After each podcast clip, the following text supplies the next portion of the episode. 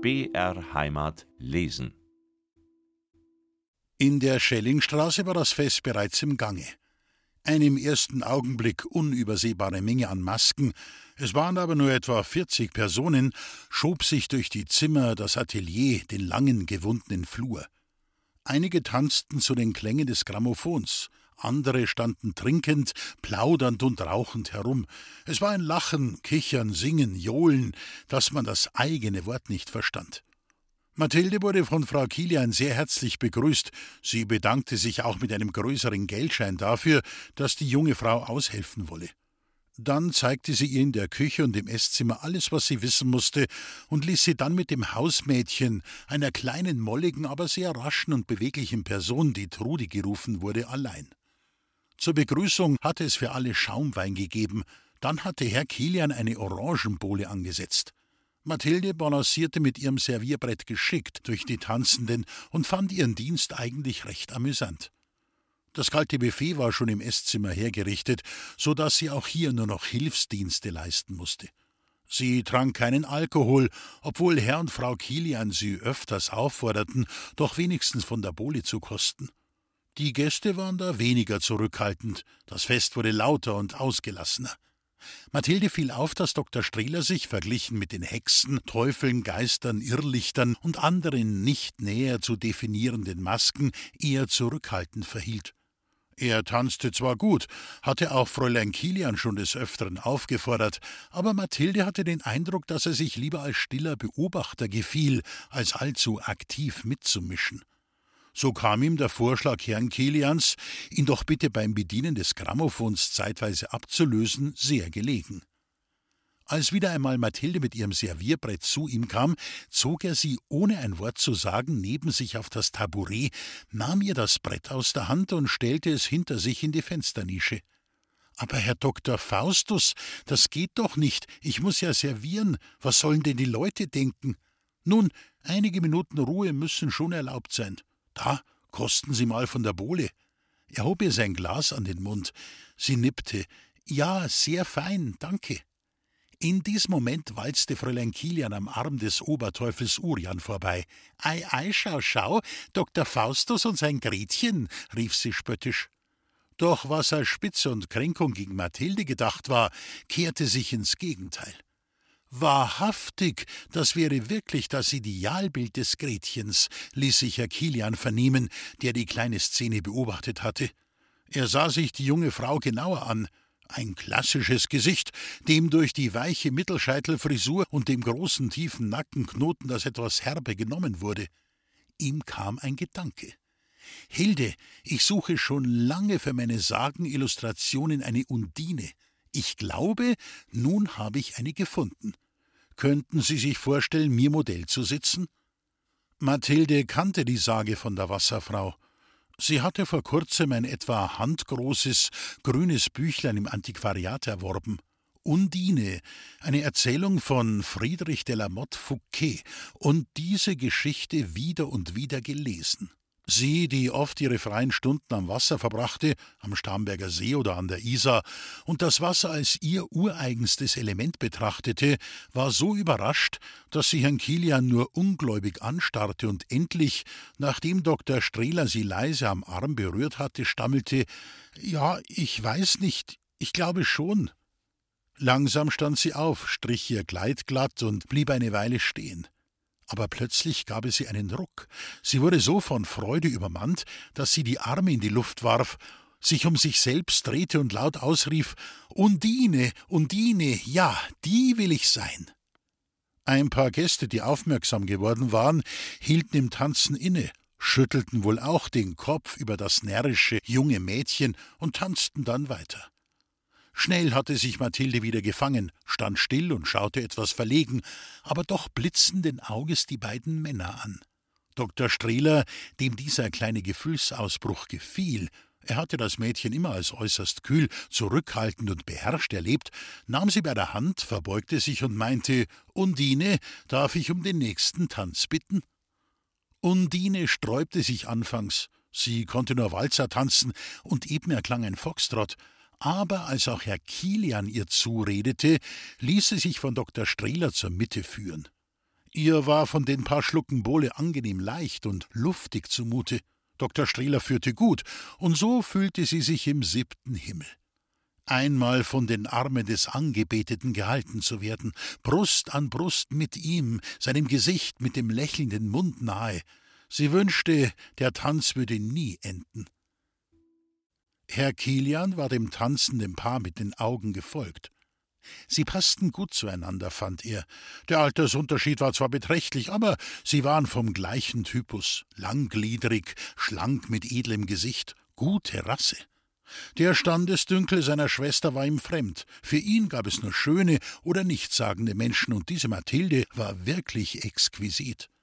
Nur dieses alberne Serviermädelkostüm störte sein künstlerisches Auge. Kurz entschlossen suchte er seine Frau. Lydia, sag mal, benötigen wir die Hilde eigentlich noch? Es sind doch jetzt nicht mehr so viele Gäste. Das kann die Trudi leicht alleine schaffen. Frau Kilian, die ihren Mann gut kannte, ahnte sogleich, dass er wieder eine Entdeckung gemacht hatte. Wenn du meinst, dann können wir die Hilde ja nach Hause schicken. Sie ist sicher schon müde, das junge Ding. Dabei sah sie ihn prüfend an. Nein, du verstehst mich nicht. Ich meinte, ob wir die Hilde noch zum Servieren brauchen. Ach, Lorenz, ich hab dich schon verstanden. Die Trudi schafft die Arbeit alleine. Was soll die Hilde denn machen? Was hast du mit ihr vor? Ja, pass auf, ich hab da eine Idee. Nun setzte er seiner Frau den Plan auseinander, und dass er es kaum erwarten könne, Hilde in einem passenden Kostüm zu sehen ob seine Frau im Fundus nachsehen und Hilde bitten könne, sich von ihr, Lydia, zurechtmachen zu lassen. Als Undine könne Hilde ja dann noch am Fest teilnehmen. Wenn Hilde einverstanden ist, gewiss. Mathilde, die inzwischen schon wieder mit ihrem Servierbrett unterwegs war, wollte nicht. Sie fürchtete die allgemeine Aufmerksamkeit. Auch wollte sie Fräulein Kilian keine Gelegenheit geben, in den folgenden Tagen ihren Spott über sie auszugießen. Endlich ließ sie sich doch überreden, Frau Kilian wenigstens ein bisschen ausprobieren zu lassen. Im Schlafzimmer des Ehepaars, also ganz intim. Frau Kilian ließ ihr das schwarze Kleid ausziehen und drapierte dann einige hauchdünne blaue, türkise und grüne Seidentücher so geschickt um den Körper der jungen Frau, dass der Eindruck ständig bewegten und fließenden Wassers entstand. Zum Schluss löste sie ihr die Haare und rief dann ihren Mann herein. Lydia, wunderbar hast du das gemacht, ich danke dir. Nun, Undine, wie finden Sie sich? Bevor Mathilde antworten konnte, hatte er sie schon bei der Hand gefasst und in den Saal gezogen, wo er laut rief Liebe Gäste, überraschend hat sich nun zu später Stunde Undine zu uns gesellt. Bitte ihr mit gebührendem Respekt und höchster Achtung zu begegnen. Sie hat schließlich mächtige Wassergeister als Verwandte und Beschützer. Wie mit Blut übergossen und mit niedergeschlagenen Augen stand Mathilde da und ließ das A und O, wunderschön, superb, exquisit, über sich ergehen. Sie wäre am liebsten in das sprichwörtliche Mausloch gekrochen. Warum auch hatte sie sich zu einem solchen Irrsinn überreden lassen?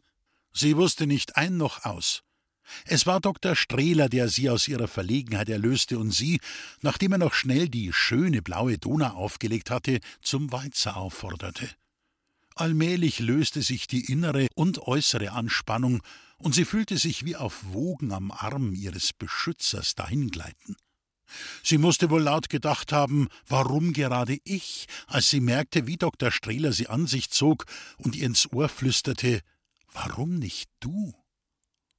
Wie in einem Traum verging die nächste Stunde, als plötzlich Fräulein Kilian vor ihnen stand. Ich möchte nach Hause, ich habe rasende Kopfschmerzen. Dr. Strehler, bitte, begleiten Sie mich.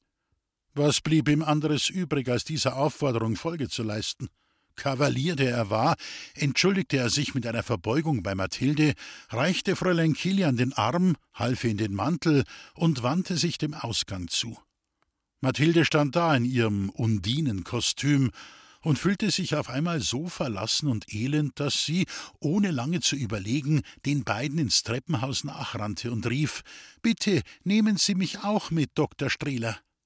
Schnell warf sie den Mantel über, die Seidentücher konnte sie am nächsten Tag zurückgeben und lief dem Paar hinterher. Man machte sich zu Fuß auf den Heimweg. Aus dem Eisregen war inzwischen Schnee geworden und fiel in leichten, flaumigen Flocken. Die weiße Decke schluckte alle Geräusche, nur hin und wieder wurde die Stille vom heimkehrenden Faschingsvolk durchbrochen. Keiner der dreien sprach, jeder hing seinen Gedanken nach.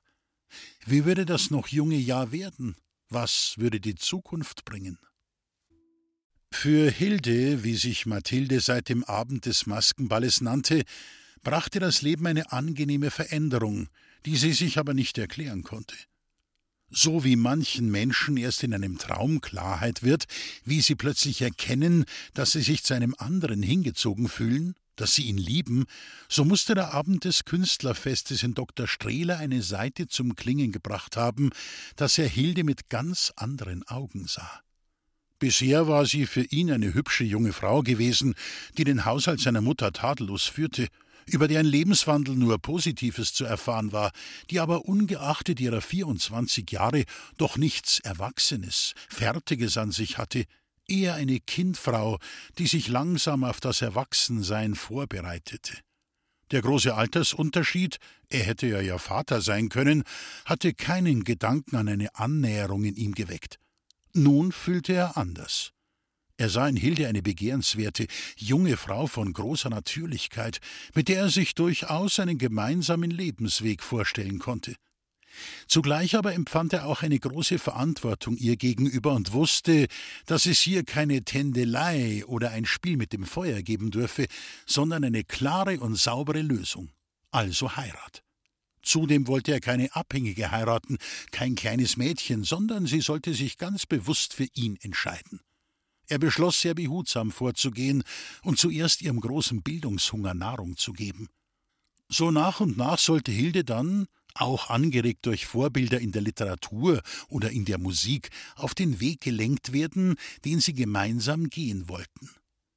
Jedes Mal, wenn Hilde nun in seine Wohnung kam, selten auch im Hause seiner Mutter, die eingeweiht worden war, wurden aus den früheren kurzen Botengängen mehrere Stunden, manchmal ein ganzer Abend. Man las zusammen, betrachtete Kunstbände, hörte Musik. Hilde, die nicht wusste, wie ihr geschah, war nichtsdestoweniger selig und eine eifrige Schülerin. Sie verschlang die ausgeliehenen Bücher nachts nach der Arbeit, ging, so oft es ihre Zeit erlaubte, in Kunstausstellungen oder Museen und saß einmal die Woche für einige Stunden dem Kunstmaler Modell. So war dieser Sommer für Hilde eine Zeit, von der sie meinte, es sei die glücklichste in ihrem bisherigen jungen Leben. Sie war gerne sie selbst, bejahte ihr Dasein, und die Last der Erinnerung an ihre Jugend fiel nach und nach von ihr ab, wie ein altes Kleidungsstück, das sich in Fetzen auflöst. Dass es vielleicht nicht immer so bleiben würde, was machte das schon? Jetzt war sie glücklich. Fräulein Kilian hatte sich wohl damit abgefunden, dass Dr. Strehler ihren Umgarnungsversuchen widerstanden hatte. Außerdem hatte sie ihrerseits eine beachtliche Eroberung gemacht. Es war der Urian aus der Walpurgisnacht, der sich dann als geschiedener Augenarzt entpuppte und, zumindest ihren Erzählungen nach, ernste Absichten hegte. An einem Abend Ende Juli klingelte Hilde vergeblich an Dr. Strehlers Wohnungstüre. Ratlos stand sie da mit ihrem Wäschepaket und der Büchertasche. Eine Weile setzte sie sich im Treppenhaus aufs Fensterbrett und wartete. Dann fuhr sie enttäuscht wieder in die Kreitmeierstraße zurück. Die Geheimrätin wusste nicht, was los war. Vielleicht hat er einen Freund getroffen und ist mit ihm noch ein Glas Wein trinken gegangen. Sind Sie doch so lieb und fahren morgen Abend nochmals hin. Er braucht ja seine Wäsche. Er brauchte die Wäsche nicht mehr. Dr. Strehler war zu diesem Zeitpunkt bereits tot. Beim Überqueren der Ludwigstraße hatte ihn ein Auto, eines der wenigen, die damals in München fuhren, erfasst und auf das Trottoir geschleudert. Er wurde noch ins Schwabinger Krankenhaus gebracht, wo er aufgrund der schweren Schädel- und inneren Verletzungen starb. Diese Nachricht erhielten die drei Frauen am späten Abend. Es wäre müßig, das Leid und den Jammer der Mutter zu schildern, den Schmerz und die Verzweiflung Hildes, die Trauer und die Betroffenheit von Fräulein Kilian. Frau Geheimrat sollte sich nicht mehr von dem Verlust ihres einzigen geliebten Sohnes erholen. Sie starb im folgenden Jahr. Auf ihrem kurzen Krankenlager, wo sie von Hilde liebevoll gepflegt wurde, vertraute sie dieser die Pläne ihres Sohnes an und schenkte ihr einen prachtvollen Opalring, dessen Stein von zwei stilisierten Händen, umgeben von Vergissmeinnicht gehalten wurde. Es hätte der Verlobungsring für Hilde sein sollen. Freien Makelsdorfer, haben Sie schon gehört? Die alte Frau Haseidl ist gestorben. Heute in der Früh wird der Doktor den Hausbesuch abmachen, wo ihn ist entdeckt worden. Es heißt, sie ist schon am Wochenende gestorben, aber niemand hat's gemerkt. Ja, gell, so geht's halt, wenn man so zurückgezogen lebt und allerweil. Frau Kundigraber beendete den Satz nicht, sondern nickte nur ganz schnell mit dem Kopf. Hilde, die soeben vom Milchholen kam, war schon im Parterre von der Hausmeisterin aufgehalten worden. Ja, was sollte sie dazu sagen? Sie kannte die alte Frau ja kaum. Die paar Monate, die sie nun in der Sandnerstraße wohnte, war ja Frau Hasseidl höchstens ein Dutzend Mal begegnet. Meist war sie vor ihrer Wohnungstüre gestanden, die derjenigen von Fräulein Kilian gegenüber lag, und da hatte sie Hilde gebeten, ihr irgendeine Kleinigkeit, meist aus der Apotheke zu besorgen, was Hilde gerne getan hatte. Da werden wir bald neue Mieter kriegen, passen Sie nur auf, der Moll hat ja jede Menge Vormerkungen. Neue Mieter? Ja, sicher. Ja, dann also auf Wiedersehen, Frau Kundigraber. Sagen Sie es nur gleich dem Freund Kilian, dass sie Bescheid weiß, wegen am Umzug, gell? Die letzten Worte verhallten in dem großen Stiegenhaus, denn Hilde war schon, immer zwei Stufen auf einmal nehmend, hinaufgeeilt in den dritten Stock, wo sie der Kilian die traurige Nachricht überbrachte. Auch diese hatte die alte Frau kaum gekannt, wurde aber hellhörig, als ihr Hilde berichtete, dass die tote Frau zwei Tage in der benachbarten Wohnung gelegen hatte. O Hilde, das hätten Sie mir nicht sagen dürfen. Das ist ja gruselig. Da kann ich sicher einige Zeit nicht mehr gut schlafen. Fräulein Kilian, ich bitte Sie, vor den Toten braucht man doch keine Angst zu haben. Die können einem nichts mehr antun. Nach einem eilig eingenommenen Frühstück machte sich die Kilian auf den Weg in die Meisterschule. Hilde blieb in der stillen Wohnung zurück. Ein knappes halbes Jahr lebten die beiden Frauen nun unter einem Dach und waren zufrieden in ihrem kleinen Reich. Die Kilian war froh, dass sie nach einem Arbeitstag eine saubere Wohnung vorfand, sich an einen gedeckten Tisch, auf dem leckeres Essen stand, setzen konnte und Zeit hatte, ihren Interessen nachzugehen. Sie hatte ein Theaterabonnement, besuchte die neuesten Ausstellungen und fuhr einmal im Jahr nach Bamberg, ihrer Geburtsstadt, in der ihre Schwester lebte. Hilde ihrerseits hatte das erste Mal in ihrem Leben das Gefühl, angekommen zu sein in einer kleinen Welt, wo es keine Nachstellungen von Männern gab, keine Eifersüchteleien von Ehefrauen, keine Gefahr, sich unglücklich zu verlieben oder sich überhaupt zu verlieben, kurzum ein Leben wie ein steter, ruhiger Fluss. Nach dem Tod der Geheimrätin war Hilde in eine tiefe Depression gefallen, von der sie sich nur langsam wieder erholte. Manchmal wünschte sie, Frau Geheimrat Strehler hätte ihr über die Pläne ihres Sohnes nichts gesagt, ihr nicht verraten, dass sie ihren künftigen Ehemann verloren hatte. Die Trauer um den verehrten Mann hatte eine ganz andere Dimension als der abgrundtiefe Schmerz um den jetzt verlorenen Geliebten und das Bewusstsein, dass das Schicksal, nachdem es ihr eine kurze lebenswerte Zeit gegönnt hatte, nun mit einer Wucht zugeschlagen hatte, dass sie allen Lebensmut verlor. Aber Hilde sollte nicht Hilde sein. Sie hatte einmal gehört, der Name bedeute Kämpferin, also da rappelte sie sich wieder. Das Leben musste ja weitergehen. Fräulein Kilian, die im Grunde genommen gutmütig war, half ihr in dieser Zeit. Jetzt, da Dr. Strehler keiner von beiden mehr angehören konnte, vergaß die Kilian ihre Eifersucht und wurde richtig menschlich. Auch sie war das letzte Jahr von widrigen Ereignissen nicht verschont geblieben. Der Augenarzt, den sie auf dem Kostümball kennengelernt hatte, war ein Heiratsschwindler gewesen. Er hätte sie um ein Haar um ihre gesamten Ersparnisse gebracht. Ihr Bruder, Herr Kilian, der Kunstmaler, bewahrte sie in letzter Minute vor einer Torheit. Kurze Zeit darauf wanderten die Kilians mit ihrer Tochter nach Amerika aus, ebenfalls in letzter Minute. Frau Lydia, aus einer wohlhabenden jüdischen Familie stammend, und die 18-jährige Tochter Esther, ein schönes, üppiges, hellblondes Mädchen mit großen blauen Augen, mussten mit Antritt der nationalsozialistischen Herrschaft um Leib und Leben fürchten, und so verschwand diese Familie unter Zurücklassung ihrer gesamten Habe, auch der Gemälde und Skizzen, praktisch über Nacht aus München. Frau Kundi Graber hatte Recht behalten. Nach ein paar Wochen, kurz vor Ostern 1939, hielt ein großer Möbelwagen vor der Haustüre.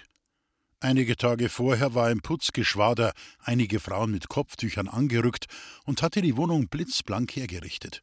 Das Parkett mit Stahlwolle abgespänt, eine fürchterliche Arbeit, wie Hilde aus eigener Erfahrung wusste, die schweren weiß gestrichenen Doppelfensterrahmen abgeseift, die Scheiben geledert und an der Wohnungstüre das neu angebrachte Messingschild auf Hochglanz gebracht. Karl Schrems Postinspektor war darauf zu lesen. Hilde dachte zuerst, dass die Frauen die zahlreichen Dienstboten der Frau Schrems wären. Es stellte sich aber dann heraus, dass es Frau Schrems selbst war, nebst einigen Freundinnen.